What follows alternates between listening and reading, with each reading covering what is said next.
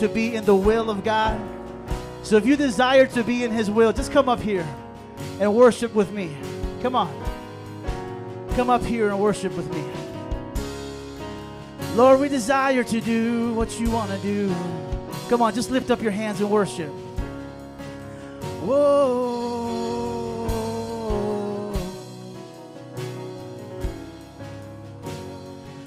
Your will is my desire. Your will is my desire.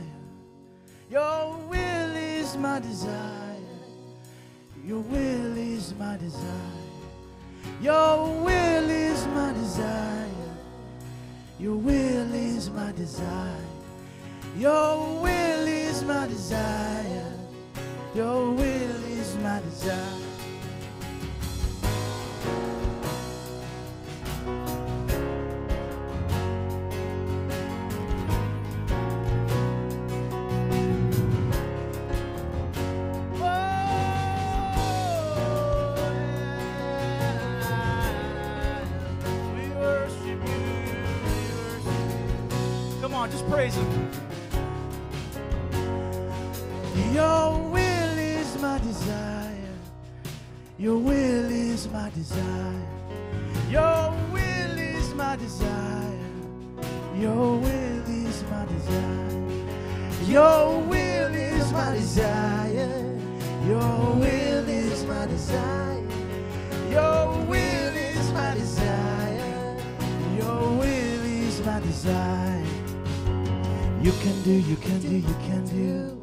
You can do anything to me.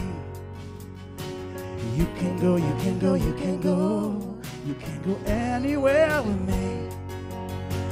You can say, you can say, you can say. You can say anything to me. You can do, you can do, you can do. You can do anything to me. You can go, you can go, you can go. You can go anywhere with me. Come on, tell them. Say, you can say, you can say. You can say anything to me. Your will is my desire. Your will is my desire. Your will is my desire. Your will is my desire. Your will is my desire. Your will is my desire. Come on, tell them. Lift up your hands and tell him your oh, yeah. Oh, will is my desire.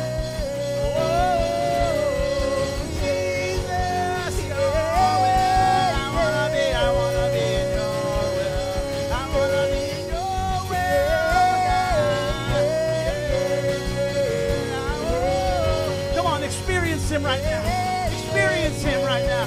Oh, his presence is here. You can do. You can do. You can do. You do anything to me. You can go, you can go, you can go. You can go anywhere with me. You can say, you can say, you can say. You can say anything to me.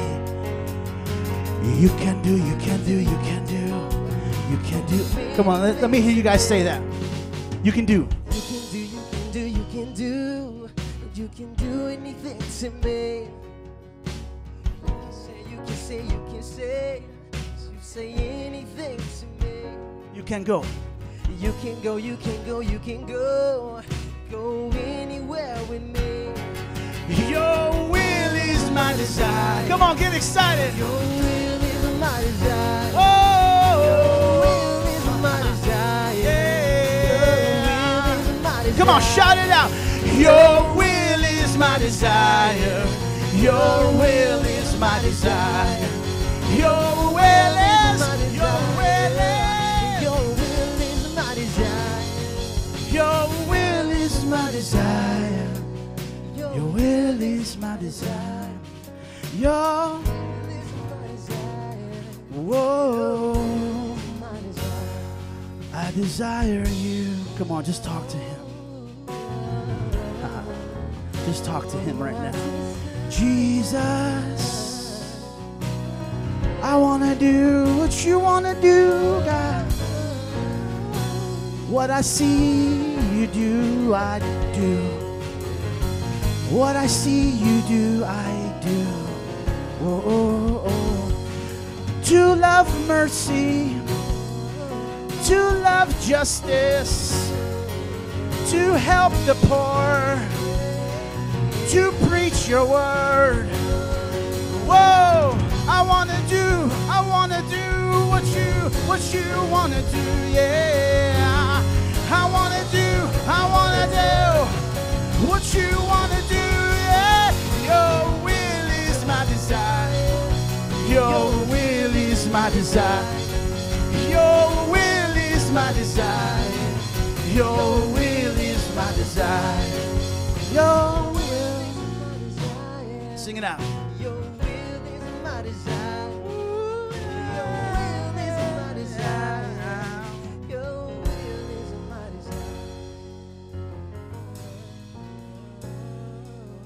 Praise him. Come on. Don't patty cake with Jesus. Just praise him right now. Whoa. We love you, Lord. We love you, Lord. Oh, God. Oh, Lord.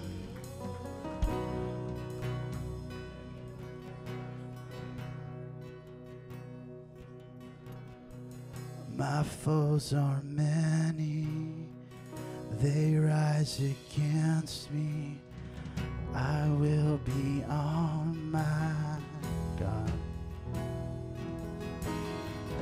I will not fear the war. I will not fear the storm. My help is on the way. My help is on the way. Oh my God, you will not delay. My refuge and strength always. I will not fear. His promise is true. My God will come through always.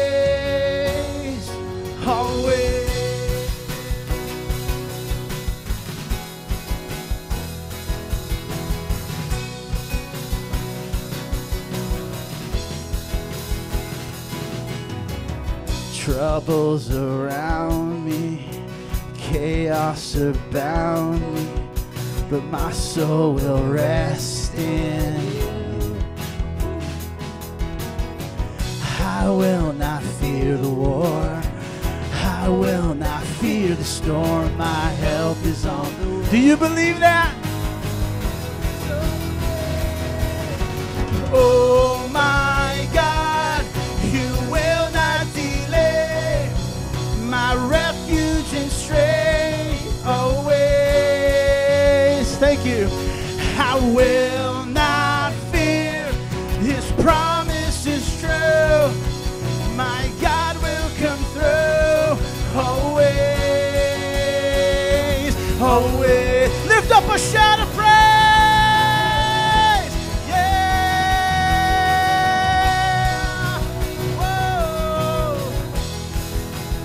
My foes surround me. My foes are many. They rise against me, but I will hold my ground. I will not fear. I will not fear the war. I will not fear the storm. My help is on the way. Come on, shout it. My help is on the way. Oh my God,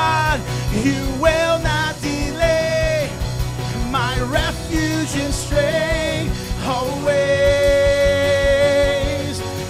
I will not fear. His promise is true. My God will come through always. Come on, say, Oh my God.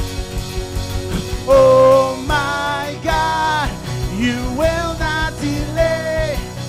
My refuge and strength always.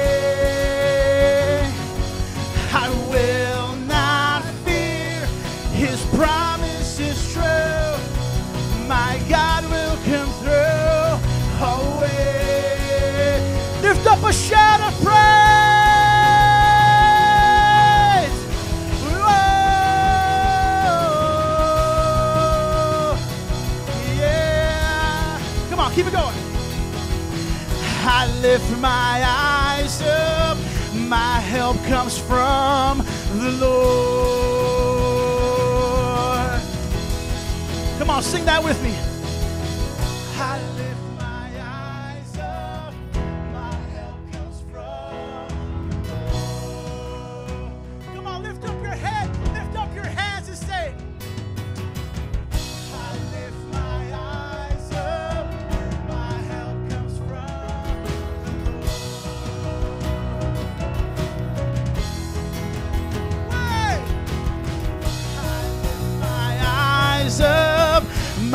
Help comes from the Lord. One more time.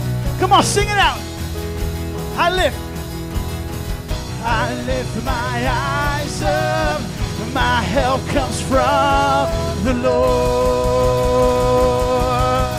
Shout it out! Oh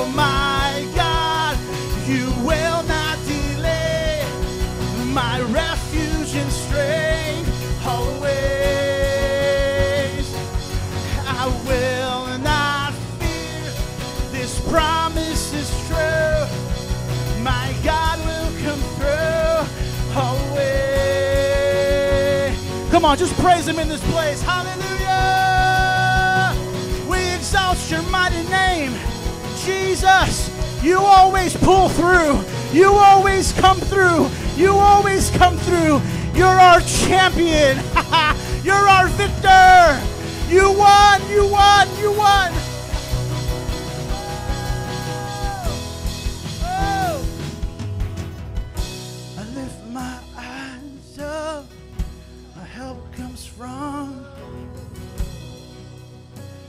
Come on, just hold the hand of your neighbor right now. Just hold the hand of your neighbor and just put your hands up in the air.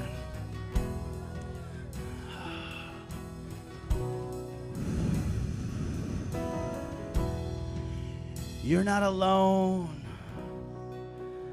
As sure as the person that's next to you is holding your hand, I am holding you. I hold you close to me. I hold you close to me. You're not far away. You're not in a distant place. I've always been here, says the Lord. I've always been near. I've always been near to you, my little daughter.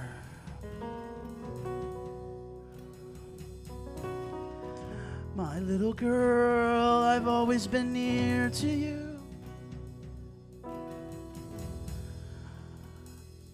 Even in your darkest hour,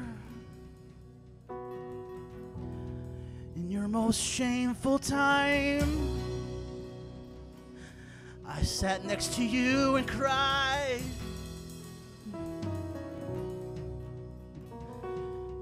When you thought you lost it all,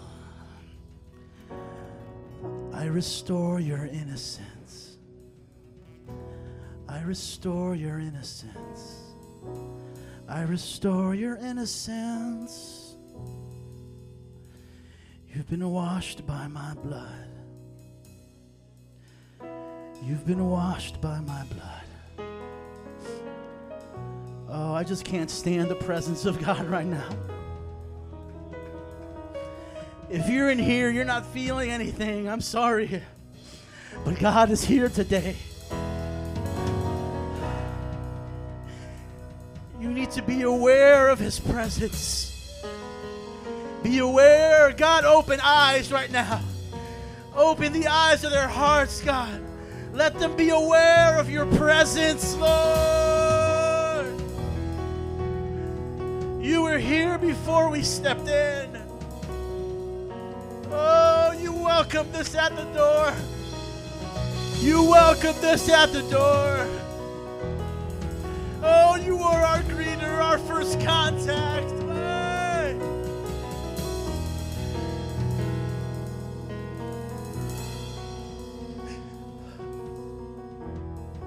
You were our first contact. You were our greeter at the door.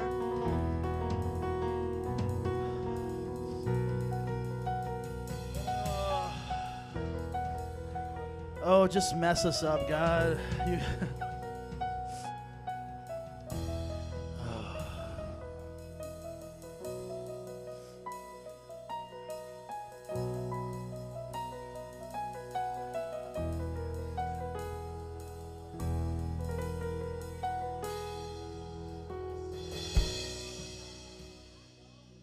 praise him. Just just clap, just clap, do something. I don't care what you do.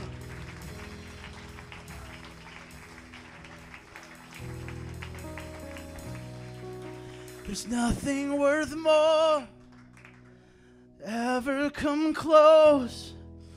Nothing can compare. You're our living hope. Your presence, Lord.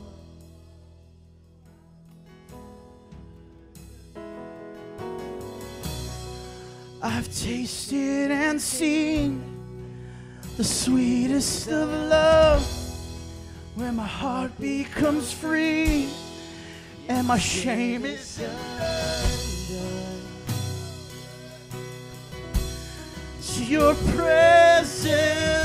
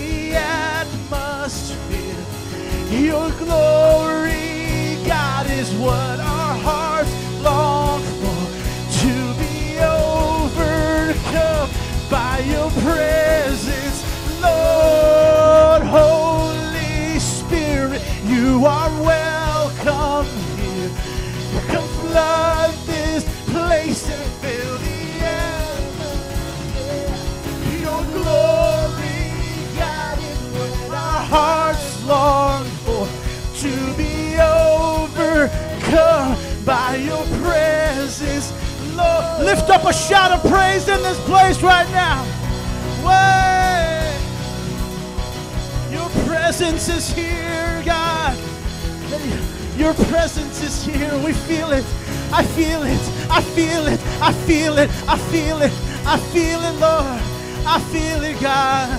Oh.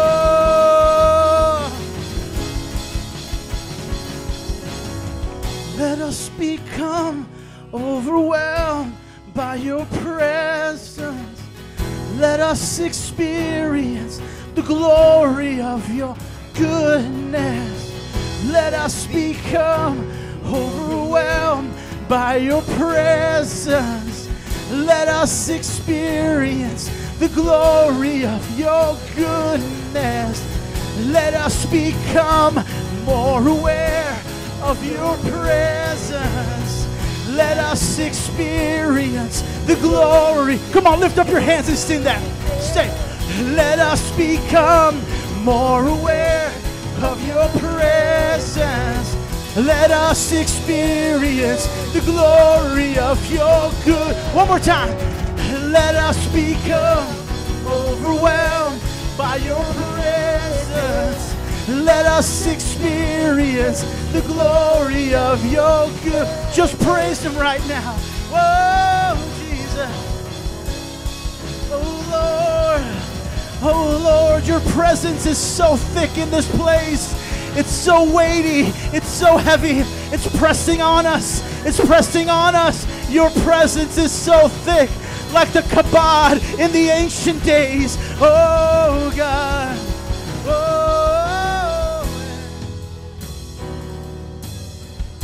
Oh, Lord. Come on, do you got some praise in you? Do you have some praise in you right now? Do you have some praise in you? Let's let it out. Let's let it out. Oh, la,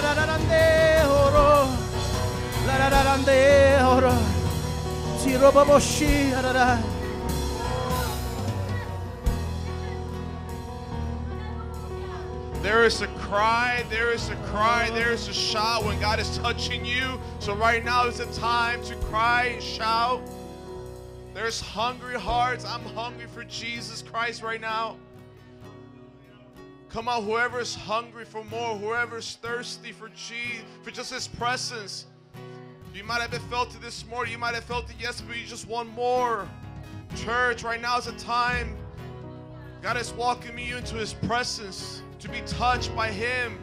Is where you can be changed. Is where chains are broken, sin is demolished. Conviction comes and changes your heart. Right now, church, I'm inviting you to come and press in. You don't need the music. It is your cry. For God comes. You seek Him with all your heart, soul, mind, and strength. Come on, let's keep going. Cause heaven is all around us. Heaven is all around us. Heaven is all around us. Heaven is all around. F sharp. Heaven is all around us. Come on, lift up your hands and sing that. Heaven is all around us. Heaven is all around us. Heaven is all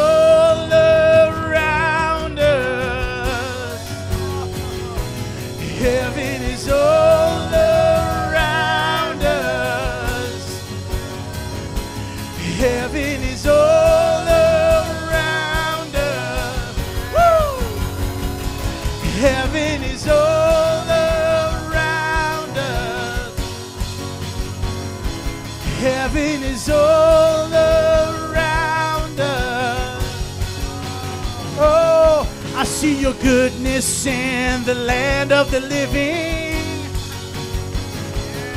I see your goodness in the land of the living. I see your goodness in the land of the living. Cause heaven is all around us. Heaven is all. Come on, just the voices.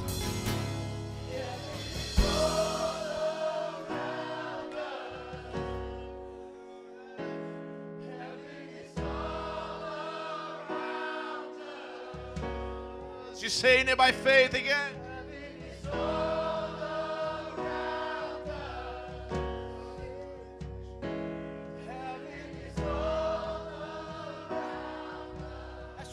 Smile to your face. Say, Heaven is all around us.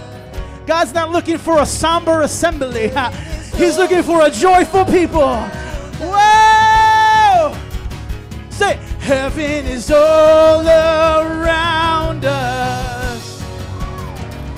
Heaven is all around us. Heaven is all around Heaven is all around. Lift up a shout of praise right now. Yeah, you're here. Heaven is here. Heaven is here.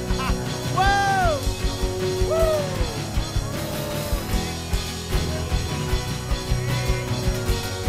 Come on, keep praising, keep praising, keep praising His name.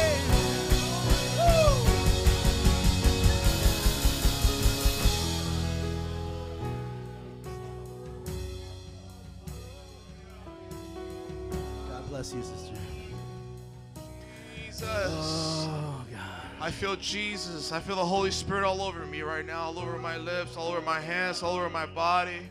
Come on, I just feel God's presence so strong in here, around here. If you want to be touched, if you want to be, you want to receive a touch, just get closer to around this altar because God's presence is here. Oh, tears coming down my eyes and joy. Oh, come on, you gotta want this, church. You gotta want this. You gotta want this.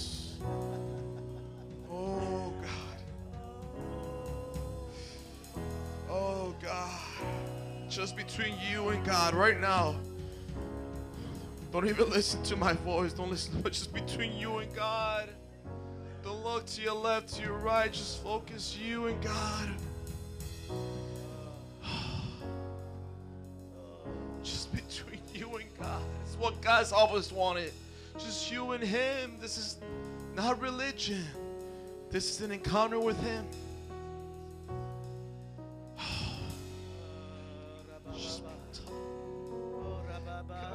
Just want to be, I just want to stay here. Don't want to move from here. Don't want to leave from here.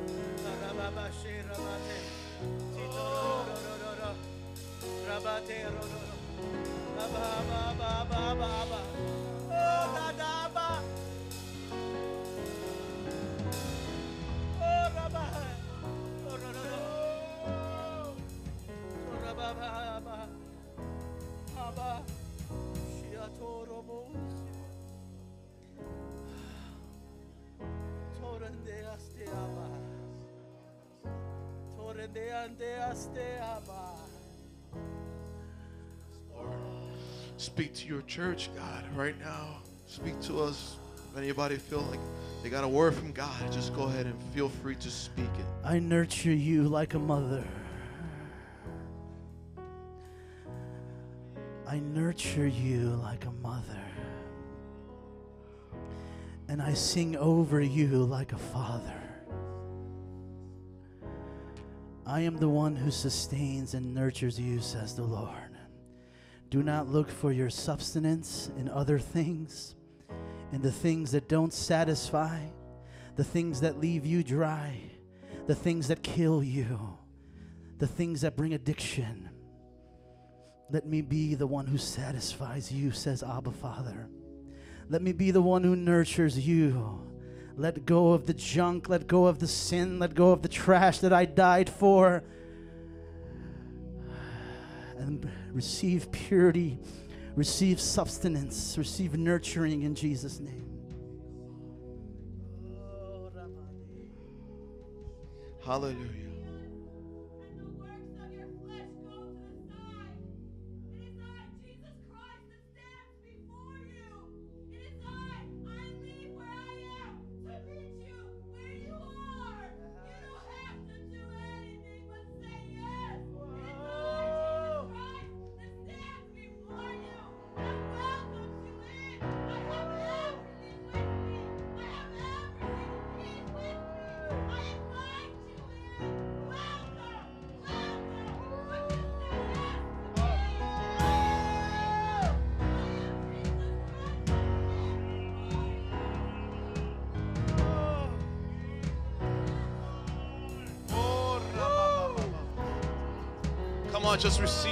Right now. We all must receive that. Oh, if you So if you feel the presence of God, say, say hallelujah. Say hallelujah. For the sake of time, we got to get to the word, but God's presence is so strong. Remember, you can always stay and linger in His presence after the word. But right now, just say hallelujah, hallelujah. If you feel His presence, say hallelujah. Thank you, Jesus. Amen, amen. Let's give God the praise and thanks. God's presence is so strong. God, I'm sorry, that's all I can say. And also, all I can say is that I would like to dismiss the children. children that are going in the back in the nursery. Feel free right now, parents, to dismiss your children. Good morning, everybody. I'm Pastor Bertle. Praise God. Oh, Lord God Almighty is good. Welcome to this wonderful morning service. Right now, I want to take advantage to preach the gospel. To you, there are here that are unbelievers, unsaved, and those are watching through the webcam. I have a message for you. Can I get up the scripture, please? Revelations 22 12 says, Look, I am coming soon. My reward is with me, and I will give to each person according to what they have done.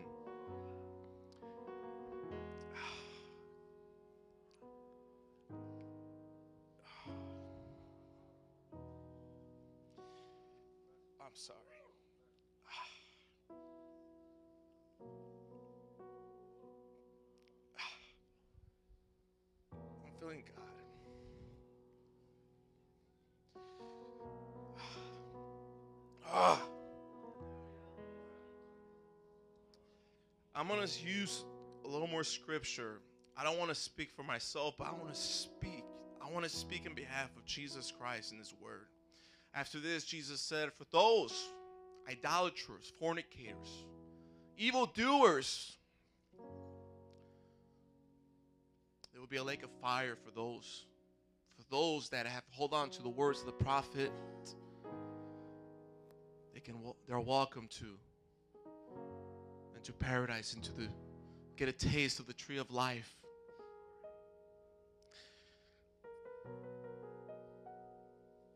I kind of want to touch on God's wrath and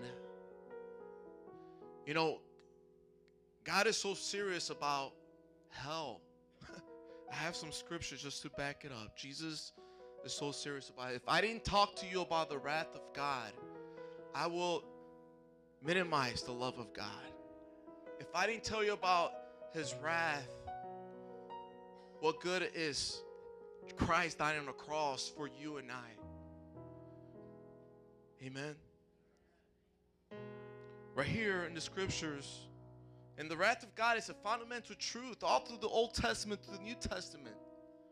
It's found in so many passages. Yes, don't get me wrong, this the same Jesus quoting the scriptures is the same Jesus that says, Come to me, all you who are tired and worry. Yes, it's the same one. It's the same Jesus that says, I will give you life to the fullness, to the abundance. But I want to talk about the Jesus that I know, this Jesus that I hope that you know. I hope, you know this Jesus that says in Matthew 3:12, gathering his wheat into the barns and burning up the shaft with unquestionable fire. It's gonna be like those, the church, those unbelievers that are gonna be like the shaft, those that were unproductive with their lives. Jesus will gather them and throw them into the fire. Matthew 5:22, Jesus said, but I tell you that anyone who is angry with a brother or sister will be subject to judgment. Again, anyone who says to the brother or sister, Raca is unanswerable to court, and anyone who says to says you fool will be in danger of fire. This is serious. Do you take these words of Jesus serious? Matthew 5:30 and if your right hand causes you to stumble cut it off and throw it away it is better for you to lose one part of your body than for your whole body to go into hell. Matthew 10:28 do not be afraid of those who will kill the body but cannot kill the soul rather be afraid of the one who can destroy both soul body and hell. That's Jesus speaking. Matthew 12:36 But I tell you that everyone who will have to give an account on the day of judgment for every empty word they have spoken. Every empty word you have spoken, you will be judged. Everybody will be judged. Myself, you, and I, everyone. Especially for you, unbeliever in here, unsaved person that watching through the webcam, do you hear? Take heed of the words of Jesus Christ. There's a hell if you do not repent become a believer and put your faith in Christ Jesus. Matthew 23 33, you snakes, you blood of vipers, how will you escape being condemned to hell? Matthew 24 51, he will cut them into pieces, assign him to the place with the hypocrites, where there will be weeping and gnashing of teeth. Matthew 25 30, and throw to the worthless servants outside into the darkness, where there will be weeping and gnashing of teeth. John 3 36, whoever believes in the Son has eternal life, but whoever rejects the Son will not see life, for God's wrath remains in them. I pray that right now, those, if you can please stand, let's please stand. I pray that those words of Jesus Christ you will take serious. He's serious about hell. He will send you to hell if you continue in evil ways, if you continue in sin. but praise God for His love, amen. Praise God for His love that while we're still sinners, Christ died for us. Praise God for His love. Praise God for the love that He has for you and I. That His Son shed His blood for us. Jesus. this is the good news. There is hope. There is hope for eternal heaven, for life.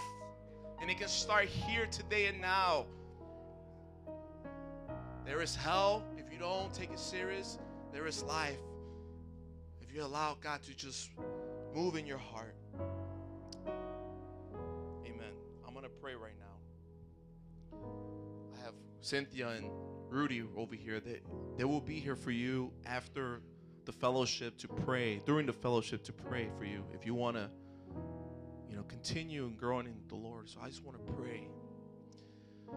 Father in Jesus name I pray for every every person in here that is unsaved, that's unbeliever.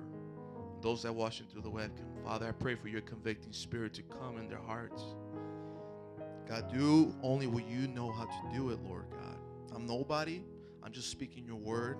And I pray that the power of your Holy Spirit will move in their hearts, Lord, right now in Jesus' name. Amen. Amen. Praise God for his good news. We'd like to confess. We'd like to recite our confession of faith. We, we recite this every Sunday. A Christian worldview. Every church and every Christian church worldwide believes this. So let's let's all recite that. If anybody needs a copy, just raise your hand. We'll have an usher pass you a copy. And, okay, we have two over there. Usher with a copy. There you go. It's coming right behind there. So, on the count of three, let's recite this together. One, two, three. I believe in one God and Creator who is the Father, Son, and Holy Spirit. The Father who so loved the world, the Son who purchased my salvation in his death, burial, and resurrection, and the Holy Spirit who makes me new and abides in me forever. I believe in the perfect Holy Bible that reveals God's purposes and plans for my life. I believe in the second coming of Jesus who will judge the living and the dead. I believe in the eternal reward of believers in Jesus and the eternal punishment for all believers in Jesus. I believe in the United Church of Jesus Christ, built upon apostles and prophets, elders and deacons, in which the gates of hell shall not prevail. I believe in the salvation for all mankind. It is by faith alone, in Christ alone, by God's grace alone, and for the glory of God alone. Amen. Everybody say amen. Hallelujah. Praise God. If today was your day of salvation, please come to these worker, uh, prayer workers. Let's spend the next couple minutes just saying hi to each other.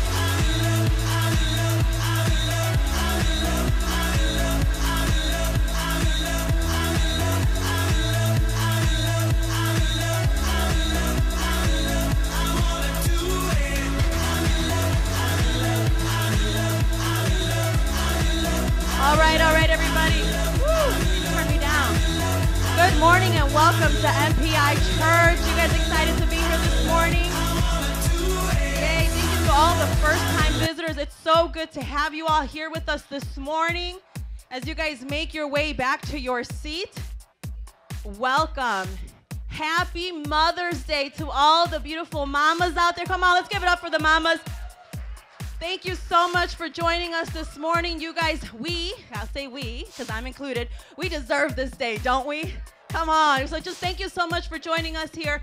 We have a special gift that we want to give all the mothers here in honor of everything that you do for your family, for your children, and all of those around you. So thank you so much for being here.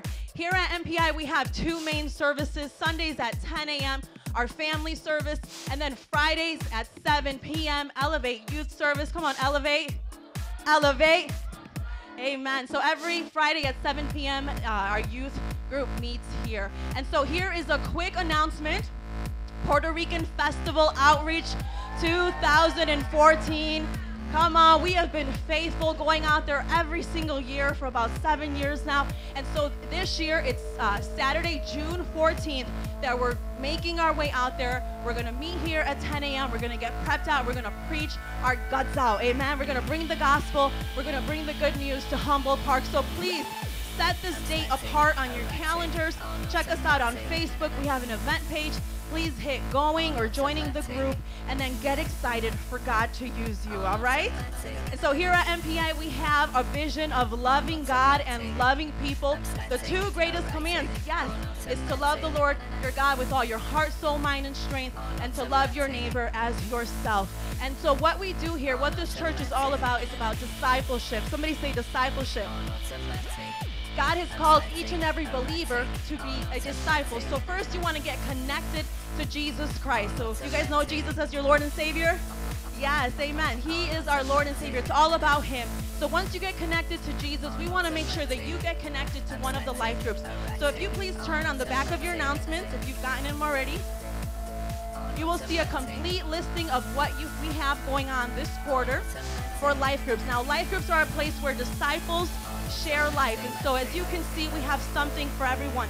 We have a prayer group, we have a children's group, we have adult Bible study group, uh, evangelism, single men's marriage group, something for everyone to get connected in. So, please take a look at whatever you would want to get connected in and get plugged in this uh, this month. And so, here's what's going on this week. Today, we have the single moms group at 5 p.m.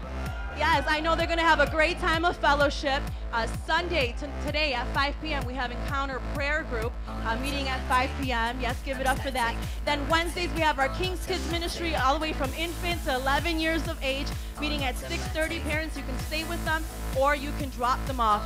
Friday, Adult Bible Study at my place. Come on, give it up for that. Come on, adults. We want to see you make it out. Come on, study the Word of God with us.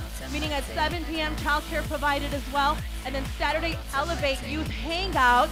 Come on, you guys are having a uh, what is it, dye your own tea uh, hangout. Yeah, so bring that, bring, you're to have a great time. 11 to 18 years of age, meeting at 12 p.m. here at the church.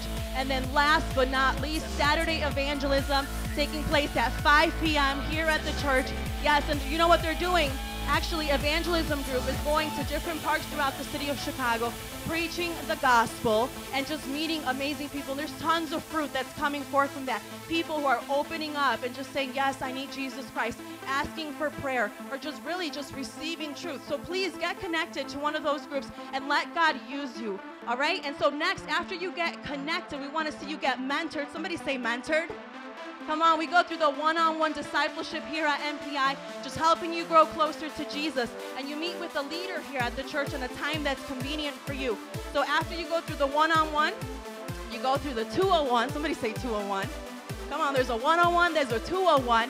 And so this is disciples making disciples because God wants to use you. He wants to train you up. It's not just the leaders that God wants to use, it's every person in this group, in this room has a purpose a God given purpose to be trained up and to take that gospel, the treasure that's inside of you, and to share it with those around you. And so that's why the last step of our discipleship strategy is to be sent. Somebody say, send. God wants to send you all over this world, in your life, in your communities, in your workplace. To be a light in the midst of darkness. And with that, with that discipleship strategy, we have a goal of 100,000 disciples here in the city of Chicago, 50 churches here, and 500 all around the world. If you believe God can do it, come on, give him an amen. Shout hallelujah. Amen. And now it's time to prepare to give our tithes and offerings. Please turn with me in your Bible to Second Corinthians chapter 9, verse 7. 2 Corinthians chapter 9, verse 7. We are on lesson number 5 on offering in the disciples giving book. And this lesson is called Offerings Should Be Given Cheerfully. Somebody say cheerfully. Let me see your smiles. Come on, let me see your cheerful faces. There they are. So if you're with me in 2 Corinthians 9 7, let's read. Each of you should give what you have decided in your heart to give, not reluctantly or under compulsion, for God loves a cheerful giver. Amen. Not, not a grumpy giver, a cheerful giver, right? And so here are the main points that we have from this passage. Number one, our giving should come from the heart. Offering should be given from the heart and not the manipulation of man. One should pray and ask God to speak to their heart about giving what is best for their life and the kingdom of God. So it takes relationship right? First and foremost, it's between you and the Lord. You're in prayer. You're saying, God, speak to me. Put an amount. And because He's spoken to you out of obedience, you are going to respond, right? It's number two. It says it's not forced. Offerings are between you and God. So you should never feel pressured to give. Your offerings must come from the joy of being blessed by God to be a blessing. So I'm blessed, right? We're blessed. And we're saying, God, because I'm blessed, you've blessed me, I want to bless others. And number three, cheerful giver. The Bible states that God loves a cheerful giver. Why? Because cheerful givers truly understand that they are sharing in the work of God upon the earth. We should enjoy giving God our offerings just as much and more than we enjoy spending our money on clothes, rent, cars, hobbies, or vacations and Starbucks and Dunkin' Donuts and all that good stuff, right? Come on, we should be cheerful. You know, just as much as it feels, feels good to go buy that new outfit or that new tool, fellas, or something, you know? It's like the same way as we should be excited and cheerful to give into God's kingdom. Amen. So, in summary, here, let's read this together. Cheerfully give your offerings from a loving heart of generosity. Amen. So here's how you can apply this to your life be a faithful tither, never give under pressure or to please man. And number three, give generous offerings to God from a cheerful heart. Amen. Please stand to your feet with me this morning. Let's recite this confession together. The offering is a gift to God after the tithe and is given in a variety of ways. God said it should be a generous seed given with a cheerful heart from personal sacrifice. Offerings will always bring thanksgiving to God because they go towards charity and ministry supplies. We give offerings in obedience to God's word, sharing with others our blessings with a gracious heart by imitating Jesus and revealing where our treasure really is. Amen. So here at MPI, when you give your tithe, that's 10% of your total income, it goes to the general fund. It pays for the lights, all the things that you see around here, that's 10%. Anything that you give after that becomes your offering. So here at MPI, you can choose, hey, I want to give to the building fund. That's uh, any projects that we have going on. Or you can choose uh, to go to missions offerings. And so this year, at the end of 2014, we are taking a trip to the Philippines. Come on. And so we're asking you, yes, we're raising $20,000 and we're well on our way to reaching our goal. So please partner with us and ask God to give you that amount. So let's recite this uh, scripture together. Acts 20, 35. The Lord Jesus himself said, It is more blessed to give than to receive. Let's pray. Heavenly Father, we thank you for this morning. We thank you for your presence, your powerful powerful presence. And God, we just continue. We ask that you would con- speak to your people this morning and an amount, dear God, and how to partner with this church, dear God, in your kingdom. Father, I pray for cheerful cheerful hearts, obedient hearts, dear God, as they hear your voice. And Father, I pray for those who are struggling financially. Father, I pray for wisdom. Father, I pray for favor and breakthrough, dear God, over financial stress. In Jesus' name we pray. And everybody said, Amen. Please come up as you give, and thank you.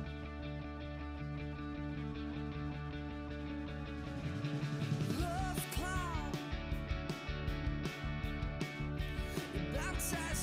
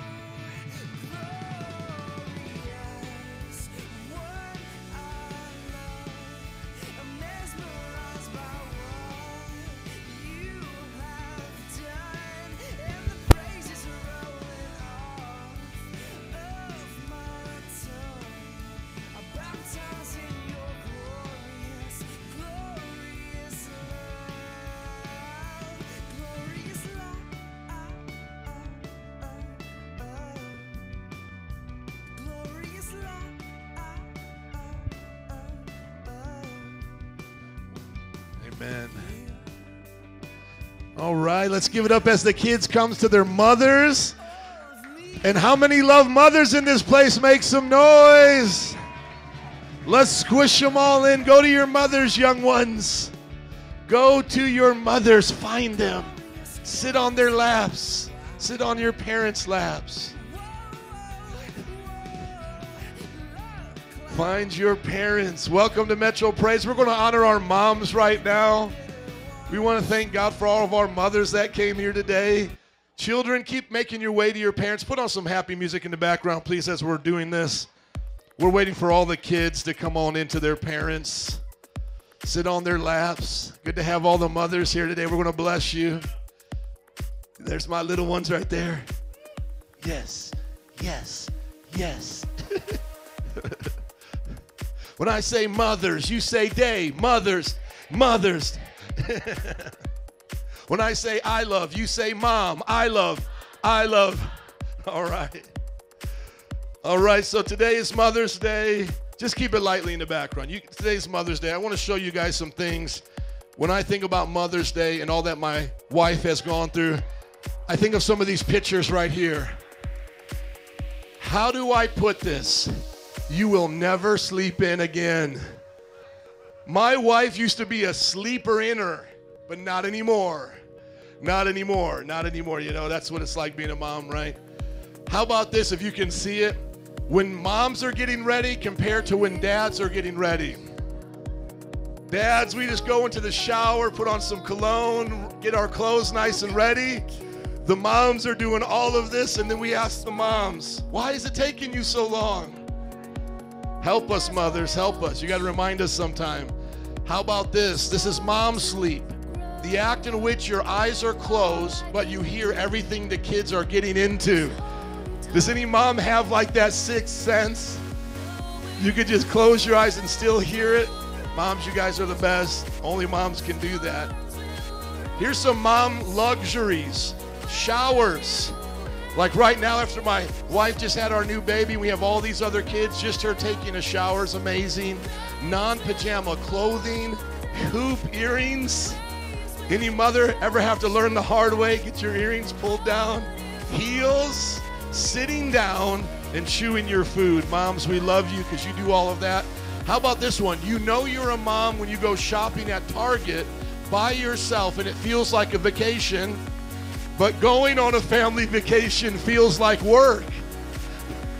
I know I feel sorry for moms. You guys have to work all the time. Like Nancy begs me, eight o'clock, can I go to Target? And, and that's after we put the kids down. And sometimes I'm like, no, because they make it up. They make it up. And I want to make sure you're here. Oh, I'm learning to be a better dad. How about this? This is a mom's heart right here. I don't need a big fancy vacation. I'd be happy with a trip to the bathroom by myself. Any potty training moms here, diaper changing moms, you have to take them everywhere you go.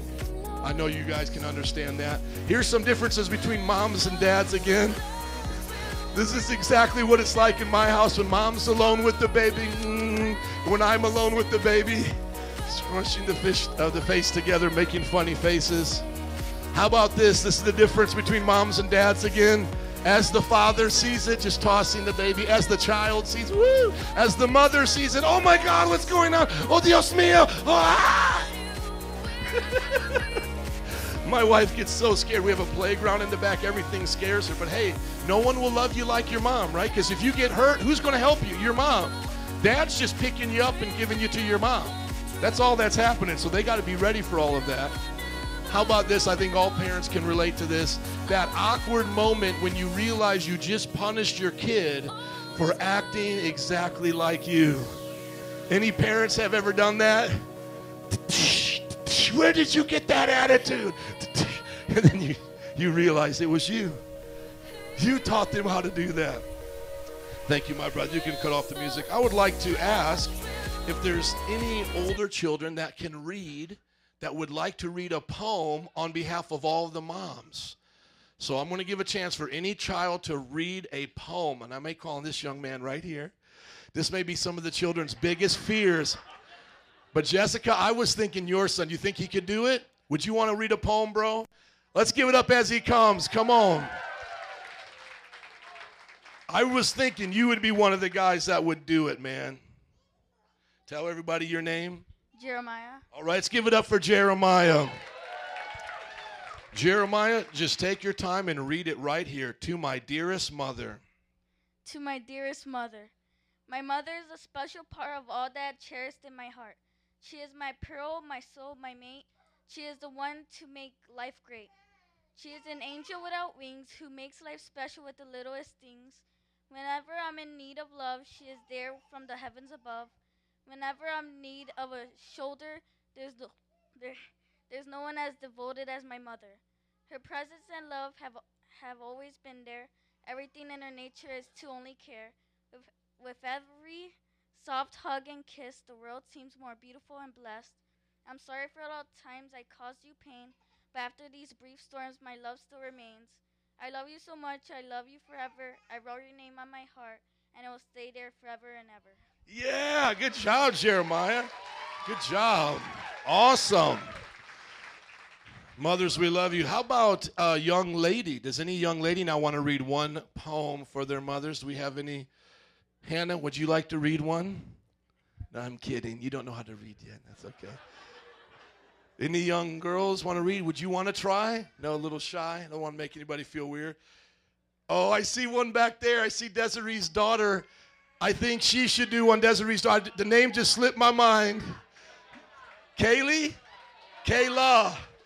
Kayla. Woo! You peeked out a little bit too much. It was the Lord. It was meant to be. And just take your time. Don't be nervous. The centerpiece of my life. Okay, you're going to read this for us? Mom, you are the centerpiece of my life, the light in my sun. I cannot thank you enough for all you have done. You make me smile when I'm sad. You are the best mother a child could ever had. You console me deeply when something's wrong. You know when something's happened or something's going on. I appreciate the love you bring in. You cheer me up when I lose. You make me laugh when I win. You turn my moon into a sun. You've done too much, though my life has just begun. You give me a shelter and food to eat. You are the soles in my shoes, the bones in my feet. You support me and hold me tall. You stand me high and don't let me fall. You make my life easier in every way. That's why I want to say Happy Mother's Day. Yeah, good job. Good job. And now for the matriarch of our family 40 plus years of marriage, four beautiful children, including me. I'm going to have my mother, Lorraine Vorostik, come share a word with you. Preach as long as you want. Yeah, right. That's not true. Well, I didn't know I was going to stand before you today. I could have been a little bit prepared, but I just want to say that God is good, and being a mother is a journey. And I tell you, I thank God for the special things that He's put into a mother's heart.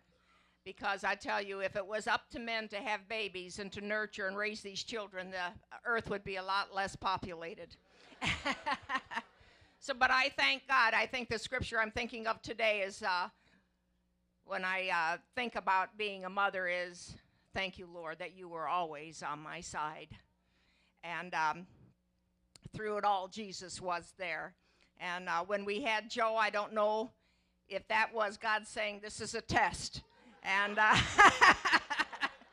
and uh, sometimes I passed the test, and sometimes I didn't pass the test. But I remember Gloria Copeland saying one time about her, uh, her son John, who was very obstinate. And she said, I ought to thank him, she said, because he really improved my prayer, prayer life. And I developed a prayer life because of John.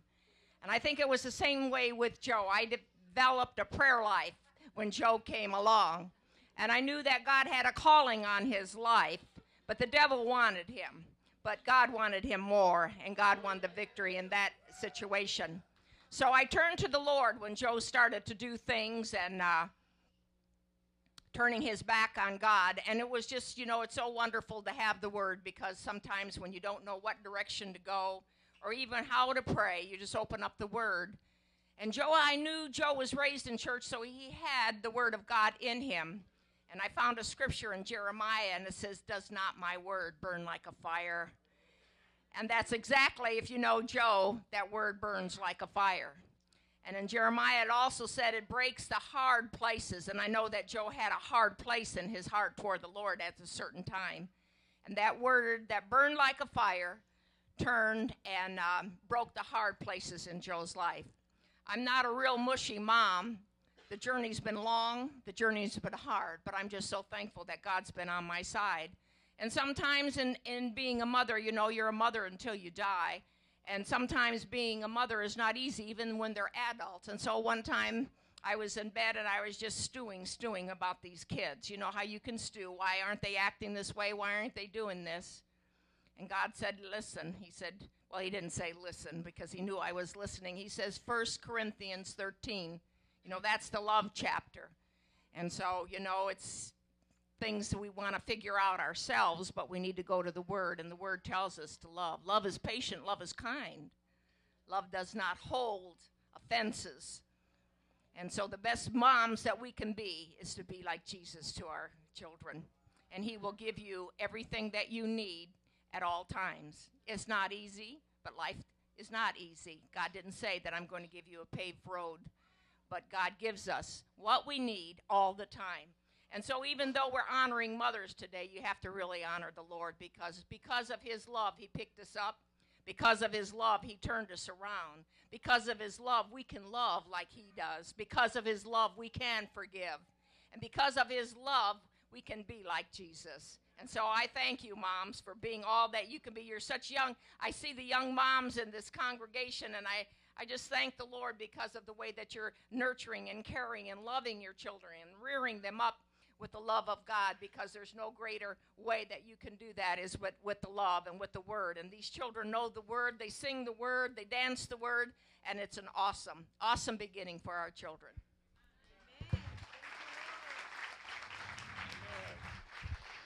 All right, so we just want to give our mothers a gift, but I don't know how we're going to do that when you have your hands full of children.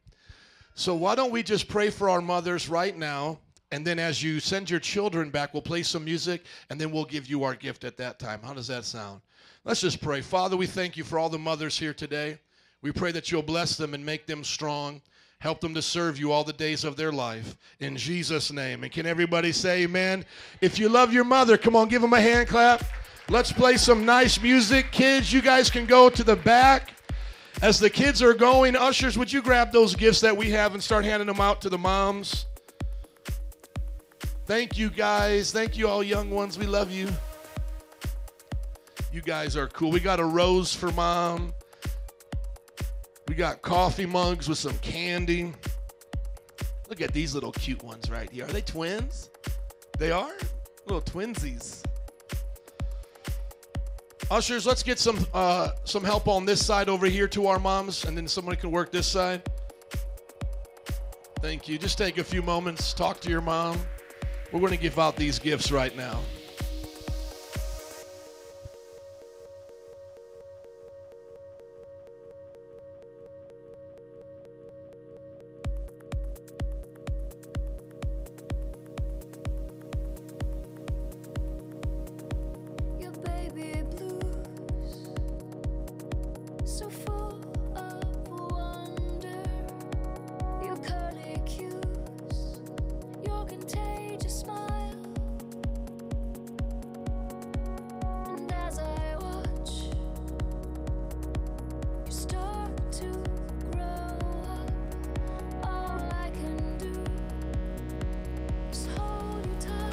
Every mom a rose with a mug with some candy. Let's make sure we get all of our moms. We got some in the corner over here.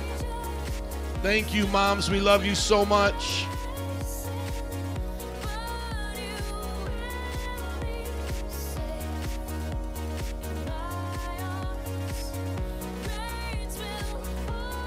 We love our moms here. Brother, can you put up the sermon while they're doing that just for these few moments? If you got your Bibles, open them with me to Matthew chapter 5 as we're handing out our gifts to our mom. So glad that you're here today. No place I'd rather be with my mom than at church. No place I'd rather be than here at church with my mama. Matthew chapter 5 is what we're into today. We're in a whole series called the Sermon on the Mount. And during this sermon, we're learning about Jesus' most important teachings. Everybody say kingdom basics. Thank you. We're talking about what is most important in the kingdom. And as you're getting these gifts right now, I want you to hear my heart. If you could read any portion of the Bible, just as a Christian or even as a person researching the Bible, I would say read these uh, scriptures Matthew 5, 6, and 7. No better place than to see what Jesus is about. You'll learn so much. And for all of those in the church that are going through the series, have you read Matthew 5, 6, and 7? Okay? If you haven't read it yet, you should. Just a few more moments as we're getting the gifts to the mothers. Mothers, if you haven't got a, a, a rose or a chocolate filled mug, would you raise your hand? We want to make sure we get you. All the mothers. All right. All right. We love our moms. Dads, we're going to give you a hammer. Okay? So you guys make sure you guys come here in June and we're going to give you a hammer. yes. Oh man. Look at the passage here. Matthew chapter 5. Matthew chapter 5 verses 27 through 30. Oh, I have the wrong one here. Sorry. Uh oh. Let me get it. Matthew chapter 5, verses 30 through 31. If you're uh, 31 through 32, if you're there, can you say I'm there? Okay, here we go. It has been said. Who is talking here? Jesus, okay? This is all red letters. If you have a Bible that, that has red letters when Jesus is talking, all five, six, and seven of Matthew are all red because this is Jesus talking. It has been said, anyone who divorces his wife must give her a certificate of divorce. But I tell you that anyone who divorces his wife, except for sexual immorality, makes her the victim of adultery, and anyone who marries a divorced woman commits adultery. Everybody go, ooh. Yeah, we're going to be talking about divorce and remarriage today. Now, I did not set this up for Mother's Day. God did. I had this series planned months in advance. I got Cynthia as my witness. By the way, it's Cynthia Roldan's birthday. Let's just give her a hand clap, amen. We already sang her happy birthday, but y'all can do it later. Good to have our mama back healthy and whole. She went through some hardships, but she's here. Amen. She deserves every bit of that. And so, Cynthia, she knows what I'm talking about. We have gone through this just based on what God told us, and it just happened to be today on Mother's Day. We're going to talk about divorce and remarriage. I don't think that's a coincidence. I think all of us should pay attention and hear what God is trying to tell this church because God cares about our families. And women, it all starts with you in a lot of ways. And I'm going to tell you this because if you did not give up the goods, if you waited to marriage until you had sex with that person, I guarantee you there would not be any single moms and there would be nobody here living with a man that they weren't married to. See, come on, women, I'm going to keep it real with you today. If you said, no, you're not getting any until you put a ring on it, there would be a different scenario going on in a lot of lives.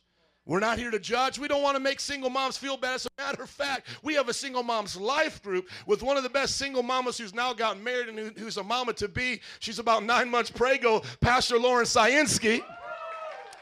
And she knows what it was like being a single mom for many years, raising her child. And every mom's story is different. We're not comparing. I'm just saying, if you want to go to her life group tonight, single moms, you should do that. And let me put in another plug.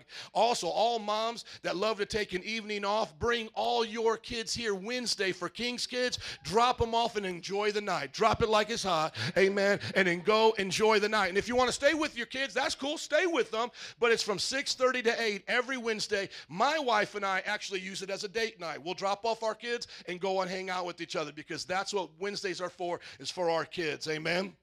Okay, so divorce and remarriage, no coincidence. Sermon on the Mount, as we look at our notes right here, is the longest portion of Jesus' teaching found in Matthew 5, 6, and 7. All throughout this series, we're learning about different things. Last week, lust and adultery. The week before that, anger and violence. We're learning the, the core teachings of Jesus. If you want to encourage your friends and family over Facebook during this series, hashtag Kingdom Basics after the different things that you do. And I was real encouraged because some girls went out witnessing. I see them right there. I'm Kelly and her friend Demetria. Come on. Let's give it up for some Come on.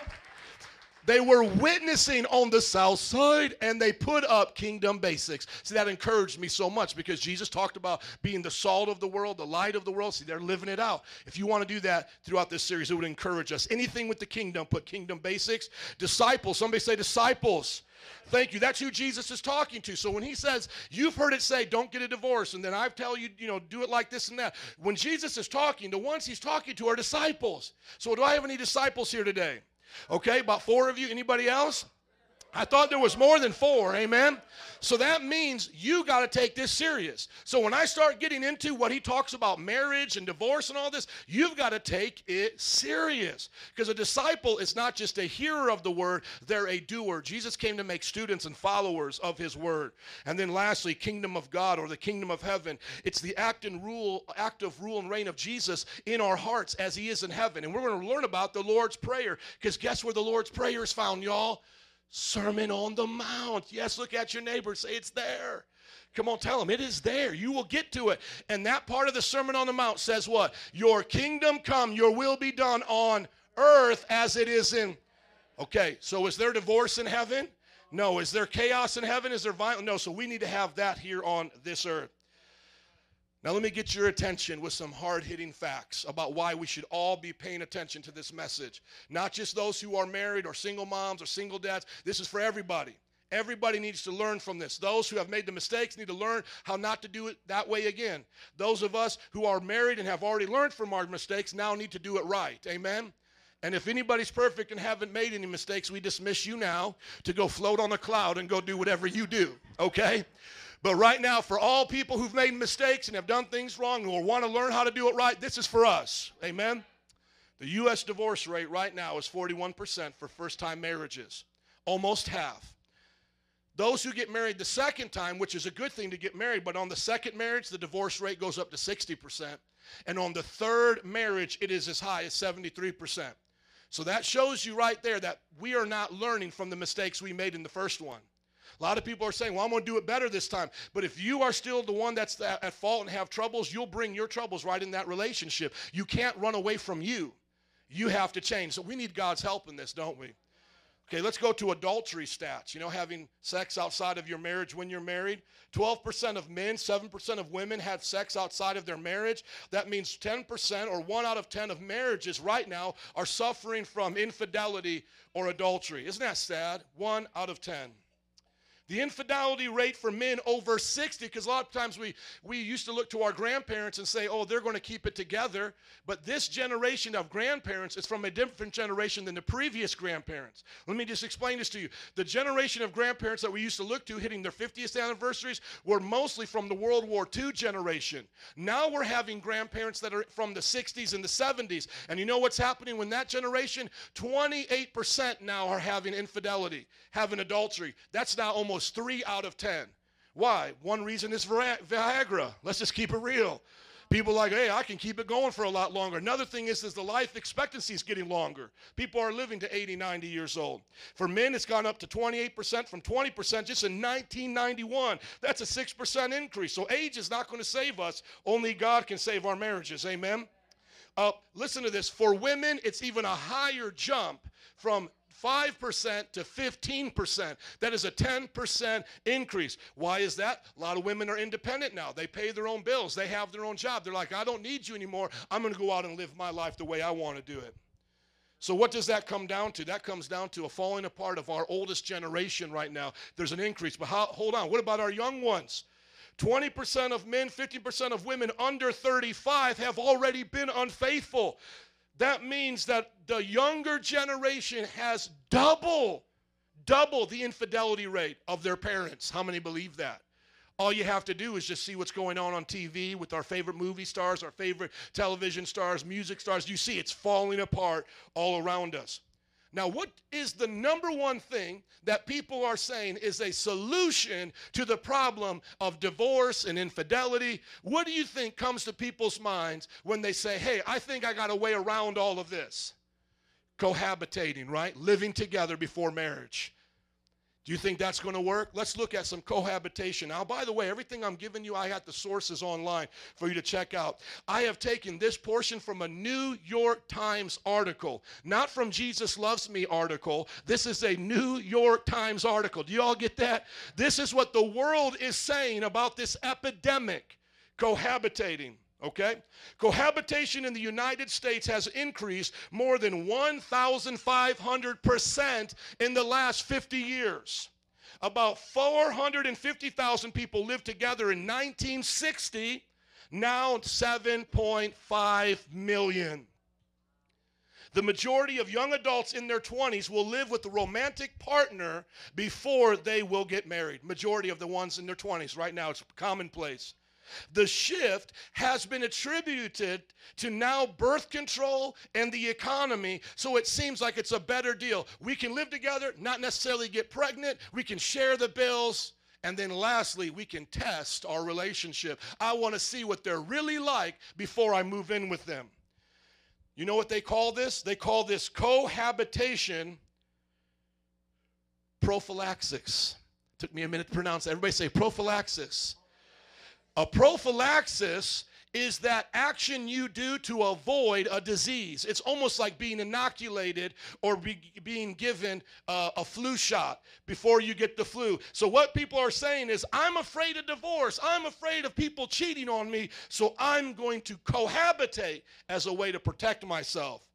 But do you want to know if it's working or not? How many think those, let's just take a vote before I read this. How many think those who live together before they get married stay married better? Raise your hands.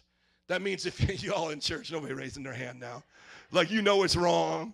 You're not going to raise your hand.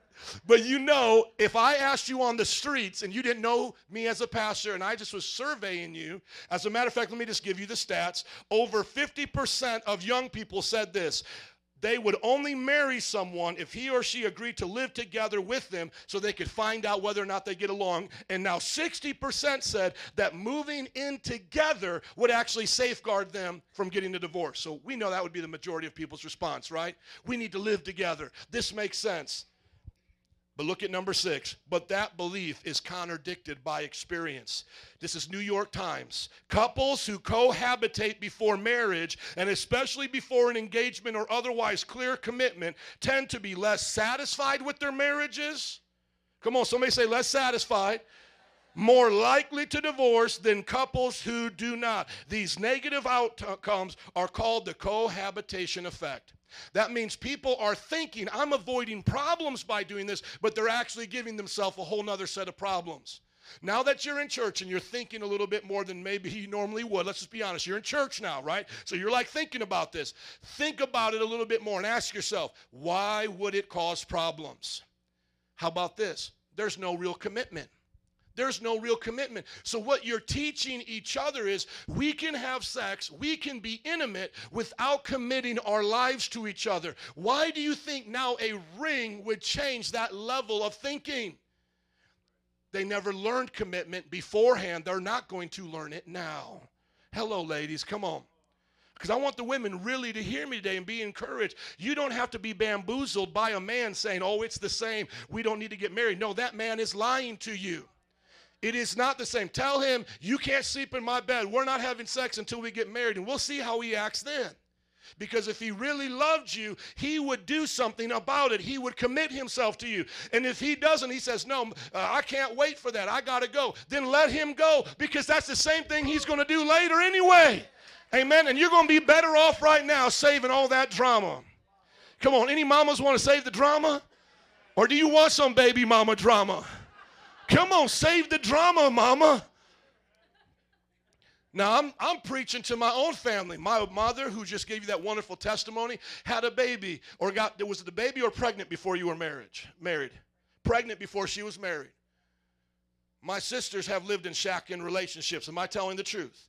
Okay, so I'm not just preaching to y'all like now I'm some pastor up here. Now, y'all got to remember me. First of all, I was a high school dropout. I did drugs. I lost my virginity at 15. It wasn't until I was 18 years old that my mother prayed me in after being arrested eight times. Are y'all listening to me? Okay, so I didn't come from a yellow brick road either. I'm being real with you. And then my family doesn't come from a yellow brick road. My mother buried her daughter because she died drinking and driving. That was the first funeral I ever preached was for my mother, and she had two kids, my two nephews. Okay, so we come from a real background. So let's all keep it real. But that does not change the fact. That doesn't change the fact. My life experience, your life experience, this cohabitation effect is breaking down the family. Now, I want you to think about this. Go to number eight, please. Consumer lock in. Because this is end up what's happening. New York Times calls it consumer lock in. Because they get together and they don't make a commitment for marriage, but eventually that birth control doesn't work, now they are stuck together, but they really aren't committed to each other. And now instead of having a marriage to base their foundation on, they base it upon sex and selfishness. They become now a volatile relationship a very unhappy relationship. And the reason why they don't leave is because they don't have nowhere else to go. And they're locked in to this relationship. You know what I'm talking about. God has a better way for us. God has a better way than for us to get locked into this experience. So look at the results of cohabitating. The U.S. marriage rate is now down 21% in 1960 50 or right now 51% of people are married. In 1960 72% of people are married. So our marriage rates are going down. Number two the age of women getting married is getting older 27 so how you think that's going to be like raising kids when you're 35 40 years old and they're still in high school and you're just dealing with this as an older person mothers and men we were meant to do this in the days of our youth when we had strength not in maturity but as young people raising our kids amen i couldn't imagine having these babies at 34 uh, being 40 50 years old or having them get older like that we need to respect what our bodies were made for. God made them to raise children, not just to have sex for fun with people we're not married to. Sex is beautiful and joyous, but it produces a family. Why? Because now, number C, unwed families, almost half of our children are born to parents that are not married. And this is where it gets real serious. D, now people are having abortions to get rid of their children. So people are like, oh, it don't hurt nobody. We're just living together. We're just having sex. We're just doing it on birth control. Yeah, but what happens that one time that birth control doesn't work? Majority of women now are saying, I'll kill my baby in an abortion clinic. Over a million children die in abortion clinics every year, 3,500. And then lastly, if they're not killed in the abortion clinic, they're more than likely going to be raised in a fatherless home. Because when that relationship gets bad enough to where they leave each other, they break away, who's the one keeping the children now? So if half of our children are being born to parents that are not married, what are we saying for the next 15, 20 years? Probably half of our kids are going to be living in a home where their father is not there. And what are the problems with fatherless homes? We went over them last week. Fatherless homes, the children are more likely to be promiscuous, more likely to be high school dropouts, more likely to do bad in school, more likely to be on the streets and in violence. Why? Because God commanded the father to be there as a leader. Not the mother by himself, though I thank God for every single mother in this house. My mom was a single mom. How long? For three or four years after four years after you divorced a man who cheated on you and was an alcoholic. So we're talking about it. But during that time, she said, I'm going to put God first. I'm going to live for Jesus. Amen. So single moms, live for God. Put God first. He'll help you. But if we could start over again, wouldn't we want to do it God's way? And all those who are single, ready to mingle, can't we say to them, do it God's way? Amen. Let's look at what Jesus was saying now. Go back to the verse at the beginning, please, so now we can tie it in. You think Jesus is pretty important? Do you, now, now, after hearing the stats, do you think we should probably listen to him? Okay. He said, It's been told you that anyone who divorces his wife must give her a certificate of divorce. But I tell you that anyone who divorces his wife except for sexual immorality makes her the victim of adultery, and anyone who marries a divorced woman commits adultery. Now, getting to the understanding of divorce, go down in the notes, please. Divorce is to end that marriage agreement. We know that co- cohabitation doesn't help us, so what we need to build up is marriage. And one of the first things that we need to know is that when we're getting married, it's to death do us part. So now I'm not just picking somebody to live with to save money on the bills or somebody that I think's kind of cute. I'm picking somebody that I'm willing to spend all the days of my life with. And now divorce is not something that I do out of convenience, it's something that I don't ever want to have to do. But in the Old Testament, there were ways you could get a divorce in Deuteronomy 24, 1 through 4. We don't have to read it all. But they could divorce each other for any reason they wanted. We don't get along. We don't like each other anymore. And most of the time, this would be the man. This was called no fault divorce. And that's actually now what we have in our culture. You don't need to prove infidelity anymore. You don't need to prove abuse or, or, or, or vice versa towards the husband that he's committing adultery. We can now marry and then just simply show up at a divorce court and say it's over without any reason. Some states are making it mandatory to have counseling. I think those things are good, especially when the, uh, the reasons are just they don't get along. As a pastor, you know what the first two marriages that I did at an altar like this are already divorced? And they were young adults. And I think about those beautiful couples and how they came down the aisle and how all of their family was with them. And then we celebrated at the wedding reception. But then I thought to myself, how just by themselves and lonely and hidden they go and get a divorce. No one's there, there's no big crowd, there's nobody cheering. Do you understand how it's a sad day?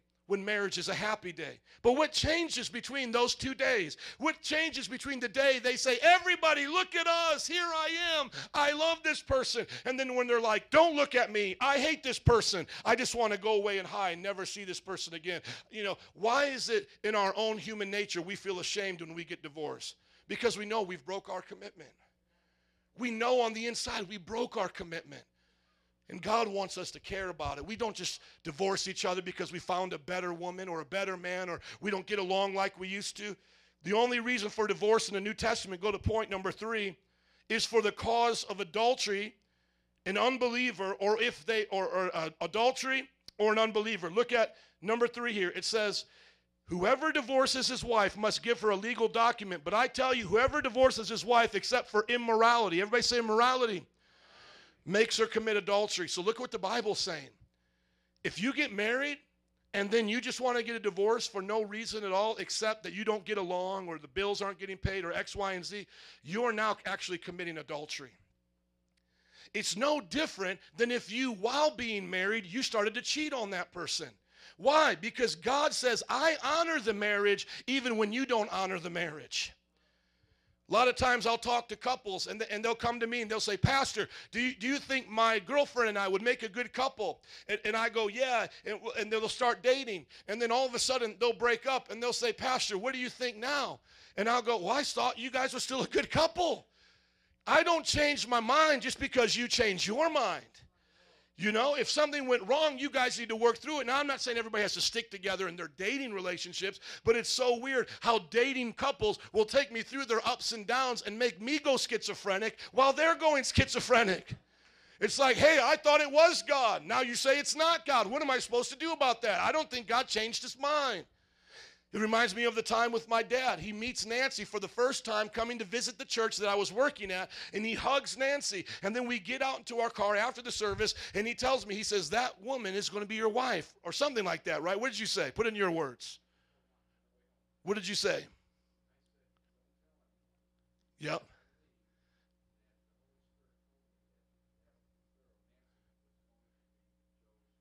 Now that sounded almost exactly like what I said. okay. Thank you for the clarification, Dad. So then eventually I dated her, but then I broke up with her and I became that same kind of person. I go to my dad and I say, What do you think now about your word? What do you think now about what you say that God told you? And he said, I don't know what to say other than I still believe I heard from God. And guess what? It ended up being God, and I had to learn the hard way. How many marriages are going through that same thing? They say God told them to get married. They say to death do us part. They make that covenant. Then they change their mind. And then they say to their kids, to their family, to everybody around them, their church, hey, don't ask me to keep my word. Don't ask me to give you an explanation. It's just between me and God. Well, then, if that's the way you look at it, why don't you get married between you and God in the closet then and not waste my time and the church's time for us to have a ceremony where you make your vows before God and man? It gets quiet when I preach like that. Four amens. And I'm not I'm going to talk about forgiveness for those who have gotten divorces. I'm to because my I'm to use my family as the example. My dad er, married early on and got a divorce. How long were you married for? One year and got a divorce before he met my mom. Most people don't know what they're doing getting into marriage. But you got to do it God's way when you do. And we need to teach how to get married. But getting a divorce once you're married is not the solution you may think it is. Remember, the second marriage, you have more of a chance of failing. The third marriage, you have more of a chance of failing. And if you try to run away from marriage and say, we're just going to cohabitate, you're ruining it even that way. So there's only one way to do it right, baby stay holy and get married. That's the only way to do it. Any other way, you're going to mess it up. I got half the church with me. The other half are going, it's time to go home. That's all right. And then Paul gave us the other one. So the first one is for adultery, and I don't have time to read this. I will be sensitive. Thank you for coming on a special day. But 1 Corinthians 7 10 through 15 basically says the only other reason that you can get a divorce is if you're a Christian and the person you're married to is not a Christian, and they're going to make your life a living hell. And we put into that same thing abuse and physical abuse because obviously any man that abuses his wife ain't no Christian. And so we believe in that 100%. Women, anytime you are in an abusive relationship, get out of there. Amen. You do not deserve that treatment for anything. No matter what they say or do, you never deserve that. A lady should always be treated as a lady. Amen. Okay, so here's the summary, and this is where I want to share today, and then we'll just hopefully give our, ourselves some, some pointers because I need it. I want to survive the divorce uh, epidemic in our culture. Does anybody else want to survive that and have a beautiful life? Amen. Blessed life with their family. Here's what we need to know about divorce there's only two real reasons for divorce in the Bible that's sexual immorality or an unbelieving spouse. That's the summary. Any other reason than that is unbiblical. Let me give you some of the more popular reasons today why people get a divorce. I fell out of love. Talking like love is something you tri- trip and fall into. oh, I love you. And then all of a sudden you fall out of love. No, you got to build love. You've got to grow love. You've got to have love and keep a hold of it and add to love. Amen? But that's a lot of what people think. They're selfish. Oh, I just fell out of love. It's over. Not getting along. And that may be true. And I want to talk honestly to a lot of the people here that may have gone through this. You may have been fighting like cats and dogs. You may not have liked each other anymore, but that's still not a reason to get a divorce. You had loved that person at one time. Your heart could have changed if you were willing to do it. And if you're in that situation now, don't quit so soon. Seek godly counsel. Seek God and see if He can change your hearts again because you used to love that person. Unless you were in an arranged marriage or something, okay? Unless somebody just showed up one day and said, You, you, y'all get married. That's the way it is. Y'all picked each other at one time. That means you guys can get along. Amen? And then lastly, just wanting to start new lives because they have already um, want, wanting to start new lives apart because both spouses and their new part, partners are guilty of, recon, uh, of adultery because reconciliation should have been considered. So these are the three wrong reasons. Number one, falling out of love, not getting along, and then just simply wanting to start a new life and then starting to commit adultery on each other. Is everybody with me on that? Pretty much common sense, amen? Com- is that common sense? We understand this. How about this? Forgiveness for those who have had an unbiblical divorce. Okay, so do I believe, uh, uh, Pastor Berto, can you get my rag over there? I am hot up here. How many are happy that it's hot again in Chicago? Amen. How many are glad it's not si- a Siberia? But how many already think it's too hot? like we don't have a spring. Bert, I'll get you the key right here. We don't have a spring no more. Amen. You all know that. But that's why when I first moved here, my wife said, Thank you, sir. Let's give it up for Pastor Berto helping me out because I feel like I'm melting. When I first moved here, my wife was like, September's my favorite month. And I'm like, September? Like, who likes September? You know? Now I know why. Because, like, September's like really the only month it's still sunny and you can open up your windows. Because, like, right now, we can't have the windows open for me. It is way too hot. We've lost that spring thing going on, you know, and then you get summer, it's just hot. And then, you know, you get back into winter. So, fall. Is anybody else like a fall? Anybody else? Amen. Here's forgiveness for unbiblical divorces. So, let's say you're here today and you would say, Pastor, I've had a divorce. And when I got a divorce, it wasn't because of an adulterous affair of the other partner, and it wasn't because they were not a Christian. So that means you had an unbiblical divorce. Either you were the one having the affair, you both just mutually split up a no fault divorce or something else happened, listen to what the Bible says. If today you both are single and it's in your power, you should ask that spouse to forgive you and see if you can be reconciled. So don't just say, I want to hit reset and go start all over again. If you're still single and they're still single, you should take the humble road and say, Do you forgive me? I'm willing to see if there's a hope here. I believe that's what the Bible says. Now, if you don't believe that's what the Bible says, show me in the Bible where it talks about what you're doing. I'm just trying to tell you what Jesus said. Now, you may say, Pastor, you, you can't judge me. Did I tell you Joe wrote this book? I just read you what he said. Unless you get a divorce because of adultery, you are committing adultery. I can't change that. Amen? I'm stuck on the word. So I'm really trying to help you. If you want to be obedient to God and you had an unbiblical divorce and y'all are still separated and apart, you need to go back and ask for forgiveness and see if there's any hope of reconciliation. Next, the Bible says that you need to, if they are not able to be, uh, if they've already moved on and gotten to a relationship, or they don't forgive you and it's not reconcilable after counseling, then you can go on with a clear conscience and be forgiven and know I've done everything right. Is everybody with me? You, I, I mean, you did everything right when you knew you were supposed to do it. And then you can say, God, I want to start over again. That's where I look to my family. They started over again. My mom married the, the woman, the man that got her pregnant. It didn't work out. He cheated on her, etc. She started over again. Four years as a single mom. Met my dad. My dad had an early marriage, married for a year, got divorced. He started over again. He had to repent and do it God's way. Now, their marriage, second marriage, has been 40 years. Why? Because they listened to Dr. Phil? No, because they did it God's way. Whenever you change, that's when you can have a new direction. But if you don't change where you're headed, you can never go in a different direction. If you keep doing the same things, you'll get what? The same results. So you have to ask yourself are you sick and tired of being sick and tired? Are you tired of broken relationships? And are you willing to take a chance to do it right? You already did it wrong. Do it right and see what happens. Amen? You already listened to Dr. Phil and Oprah. Why not try Jesus now? Come on, somebody. So, lastly, sexual immorality is sex outside of marriage. The examples of it today that are attacking marriages. So let me encourage the marriages that are here to have sex with someone other than your wife, number one. Number two, to be romantic, kissing and holding on somebody else. Number three, to get into an emotional affair. Men, look up at me, please. To get into an emotional affair with someone that's not your wife, always talking to her at work, Facebooking her. That's already cheating on your wife, according to the Bible. And then lastly, everyone listen to this too pornography. The addiction of pornography can ruin your marriage because it's having sex with someone other than your wife, mainly yourself. You're having sex with yourself, gratifying yourself. It will take away the spark of romance and love out of your relationship. Don't do those things. Amen. For those who need to be remarried, there's really only two reasons to be remarried if you were divorced or widowed.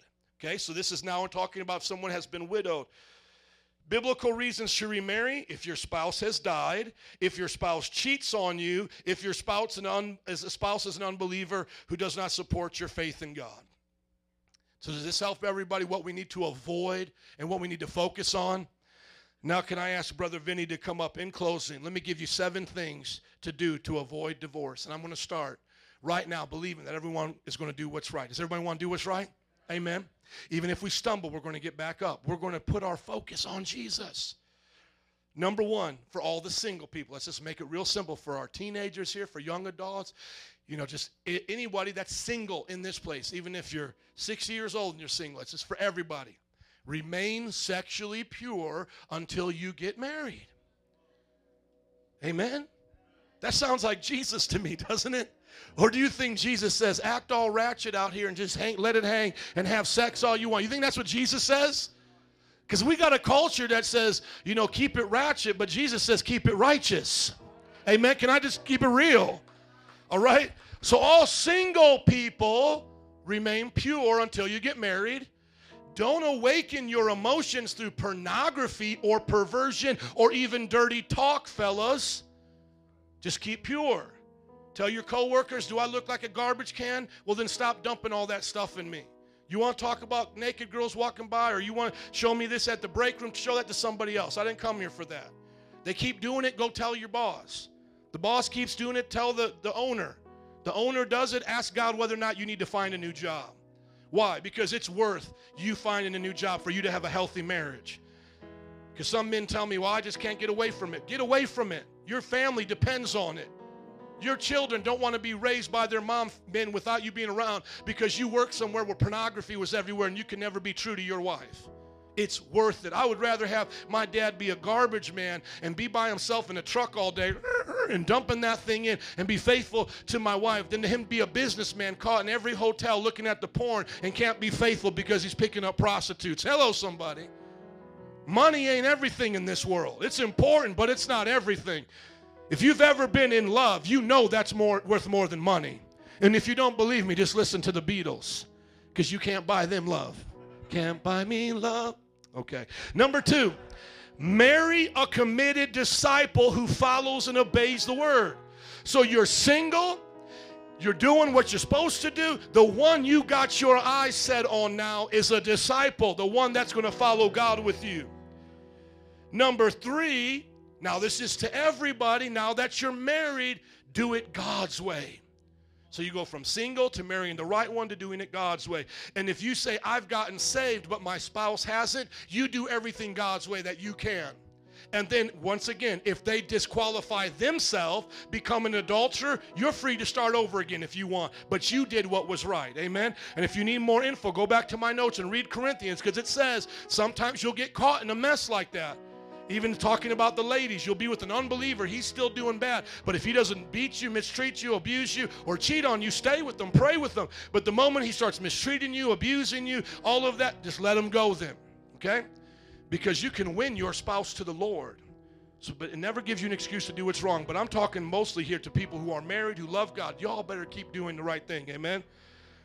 Number four, fill each other's love tank. Has anybody ever heard that advice before? Love tank, fill it up. There's a book on that, five love languages.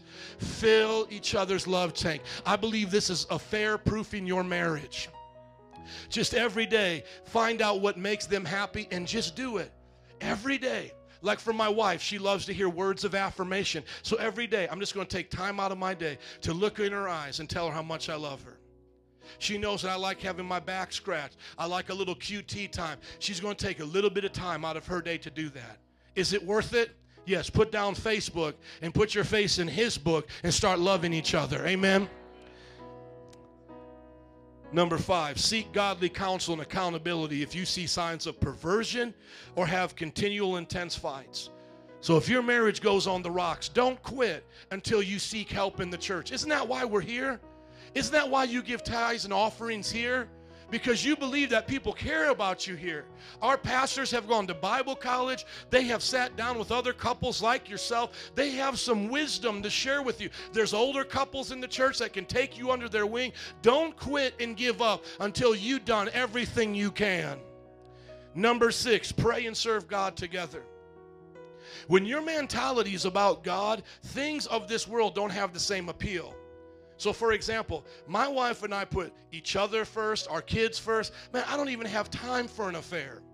Does anybody else kind of feel that way? You know what I'm talking? It's like, I mean, I don't even have time to go and do that. My friend, he's a pastor. He just cheated on his wife, lost his whole church.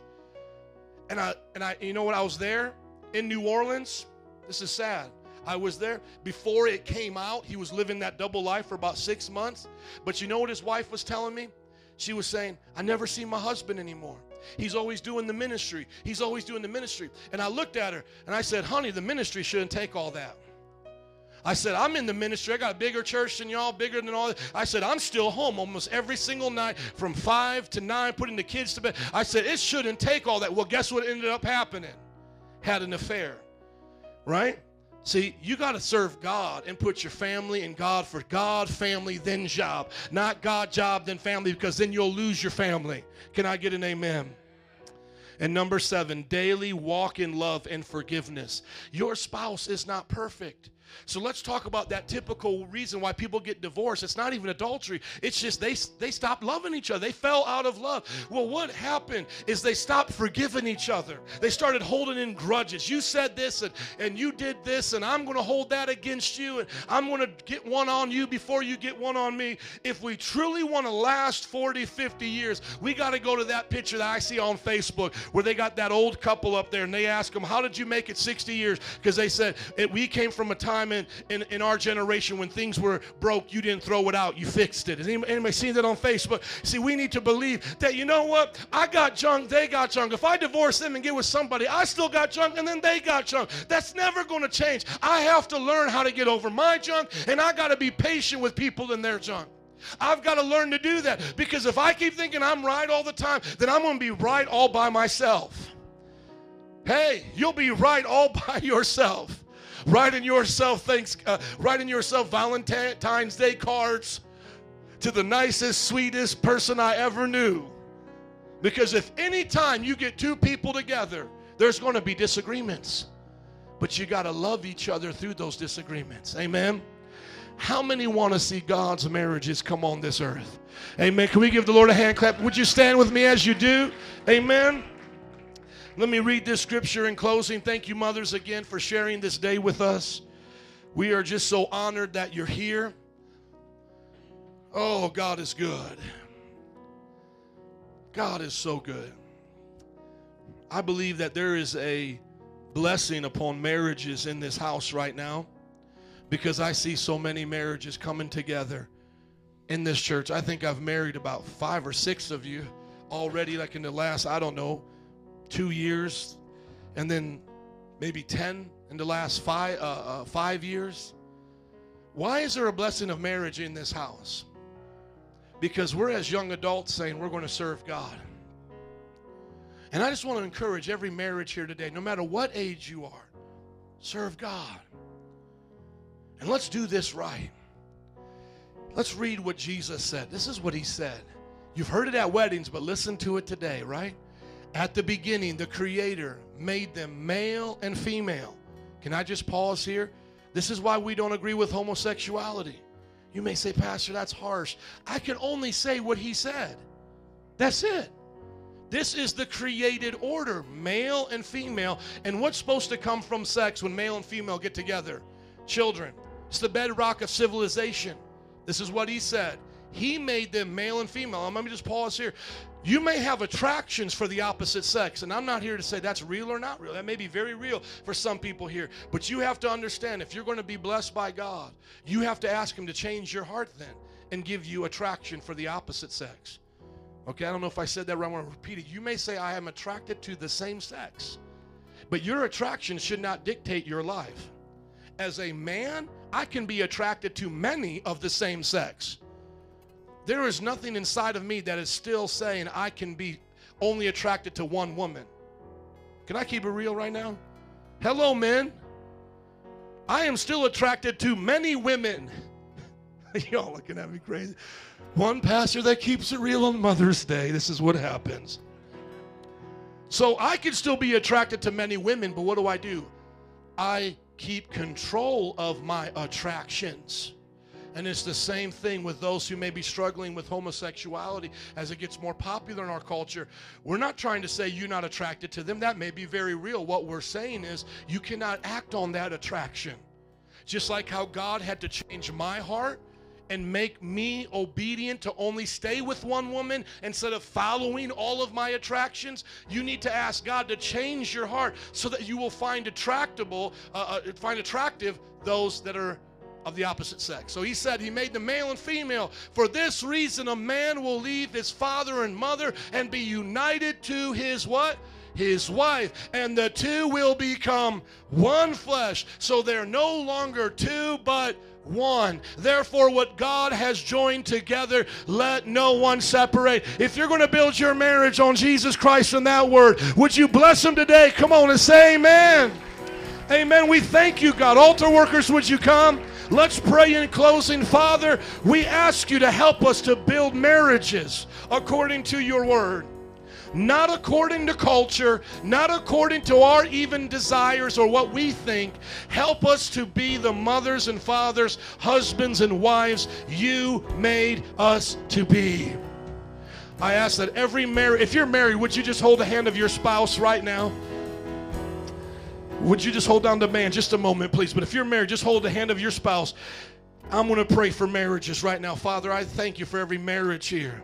Most of them are moms and dads too, and I thank you for them, God.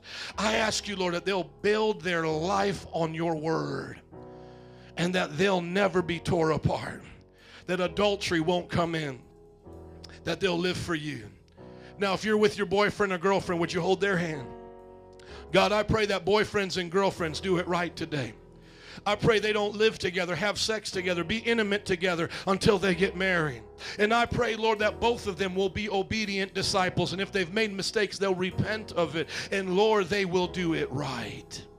And now, if you're single, just raise up your hands and show me you're ready to mingle. Come on, we're going to hook you up today. No, I'm kidding. I still got my eyes closed. Amen. Just raise up your hands, single people. Come on.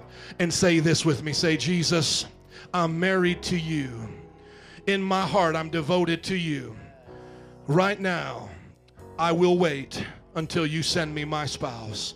Come on, be dedicated to Jesus right now. I was kidding a little bit, but just say, I'm dedicated to you, Lord. Come on, single people, God, I pray that they will live for you and that they'll be so heavenly focused that they won't be able to meet anybody that's of this world. They'll only be able to meet people who believe in heaven and have their mind set on heaven, God. They're not going to be playing with the turkeys, God. They're going to be soaring with the eagles.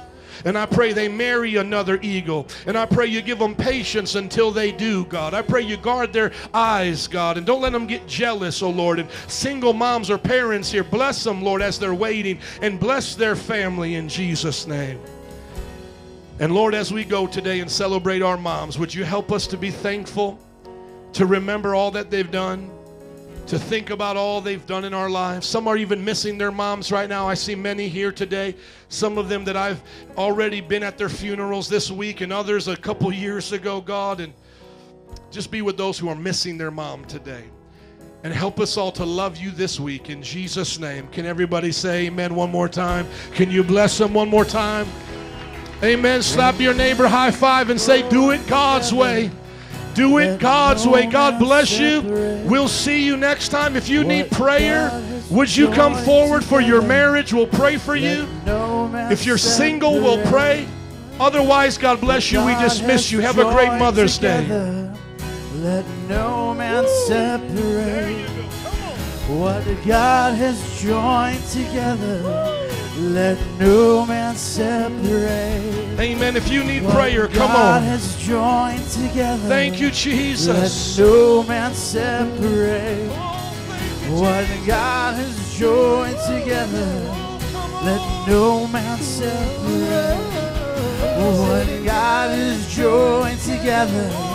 Let no man separate what God has joined together. Oh, come on, Let Jesus. No man separate. Oh, let nobody What separate. God has joined together.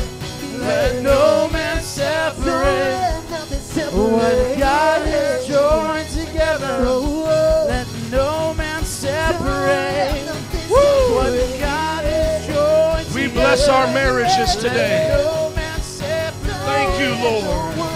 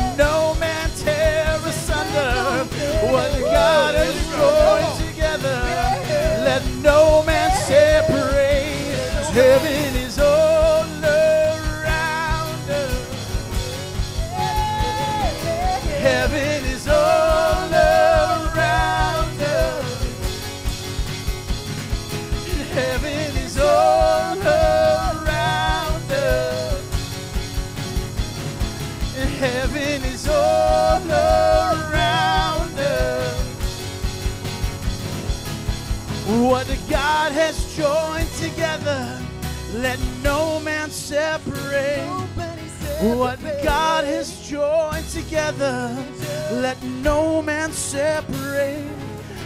What God has joined together, let no one tear asunder. What God has joined together, let no man separate. Cause heaven is all around. Heaven is all around Heaven is all around us. Heaven is all around us. I see your goodness in the land of the living.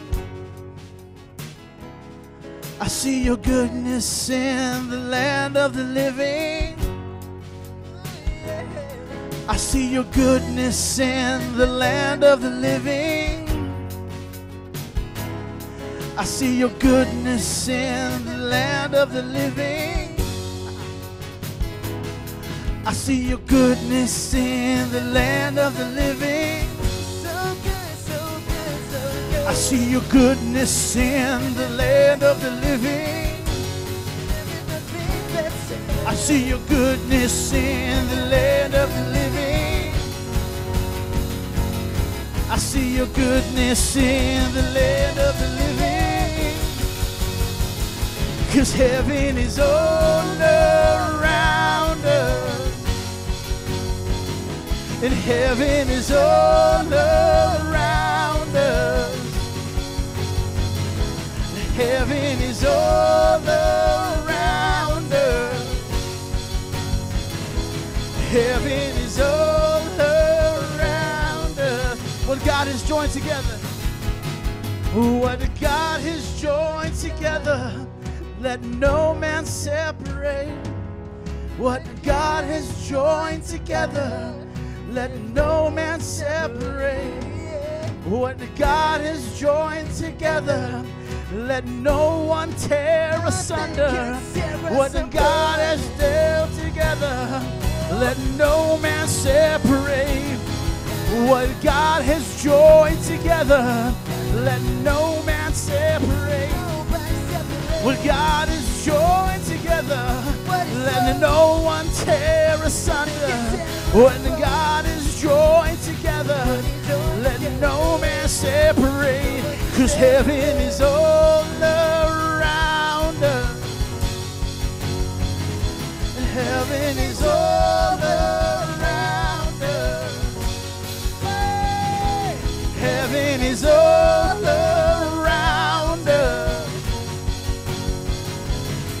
Heaven is all around us. And heaven is all around us. Heaven is all around us. It holds us together. It holds us together. It holds us, it holds us together like glue. Your blood it binds. Your blood it binds every marriage, every vow. Your blood it binds it. It's like glue sticking, sticking everything together. Oh, let no man tear it asunder because it is written in the heavens that a man shall leave his dwelling place, shall leave his mother and father, and cleave to his wife, and the two will be one. The two are one. The two are one. In Christ, the two are one. Christ, the two are one. In Christ, the two are one. They're made one. In Christ, the two are one. In Christ that you are one. In Christ that you are one. Oh, they're one, they're one. Cause heaven is all around us. Heaven is all around us. Heaven is all around us. Heaven is all around us. I see your goodness in the land of the living. I see your goodness in the land of the living. I see your goodness in the land of the living. I see your goodness in the land of the living. You restore, you restore. You restore and make all things new.